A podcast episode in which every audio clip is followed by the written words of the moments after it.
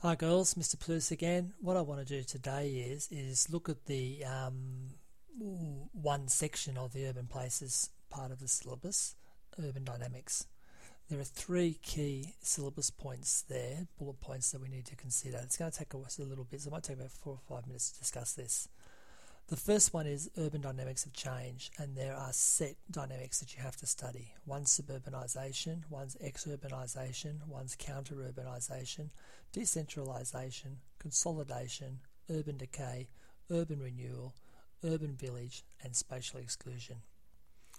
You need to know and be able to define each of those, and it all needs to be linked a bit later on, as I said before, in relation to Sydney. Now, on our excursion that we did, we went to Pyrmont, Leichhardt, um, Norwest area, and the area on the M7 freeway. What you need to be able to do is, is identify the key dynamics that apply to those circumstances. So the key thing we need to look at is urban renewal in Pyrmont. The key thing we look at in Leichhardt, Norton Street was the urban village. The next thing we needed to look at more closely was the idea of suburbanisation as indicated by out on the M7 freeway where all the um, trucks are for the distribution centres and then the commercial and residential development in the northwestern sector. They're the examples of the different types of urban dynamics of change as they apply to Sydney. We also have to do a study of urban dynamics of a large city selected from the developed world. And we've done Sydney, it's where we are, and we need to do it very well. Now, for each of those um, dynamics or the di- key dynamics of Sydney, you have to be able to do it in a way looking at four things. The first one is the social structure and the spatial patterns of advantage and disadvantage, wealth and poverty and ethnicity in Sydney.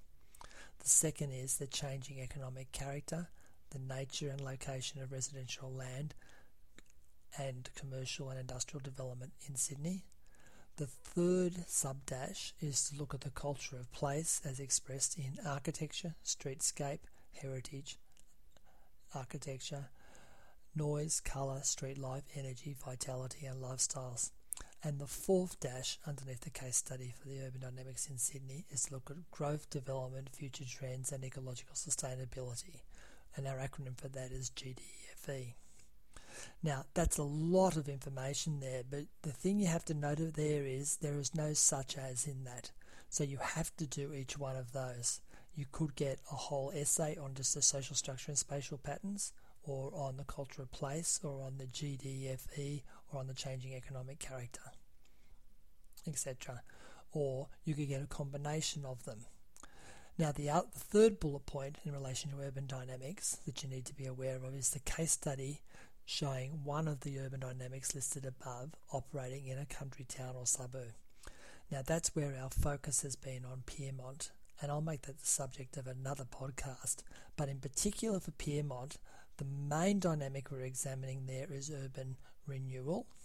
Okay, there are is evidence of other dynamics which you can touch on in relation to the Sydney case study, but remember it's a suburb we're doing, it's called Pyrmont, and we're focusing on that. So that's the summary of urban dynamics, and it's got three bullet points. What are the actual dynamics? There's eight of them. A case study of Sydney, focusing on four subpoints social structure, changing economic character, culture of place, and the GDFE. And then the third bullet point looks at a case study showing one of the dynamics above operating in Pyrmont, and we did urban renewal. All right, that's enough as an introduction to urban dynamics. We'll hit the ground running tomorrow talking about those in more detail, particularly Pyrmont. Okay, bye for now.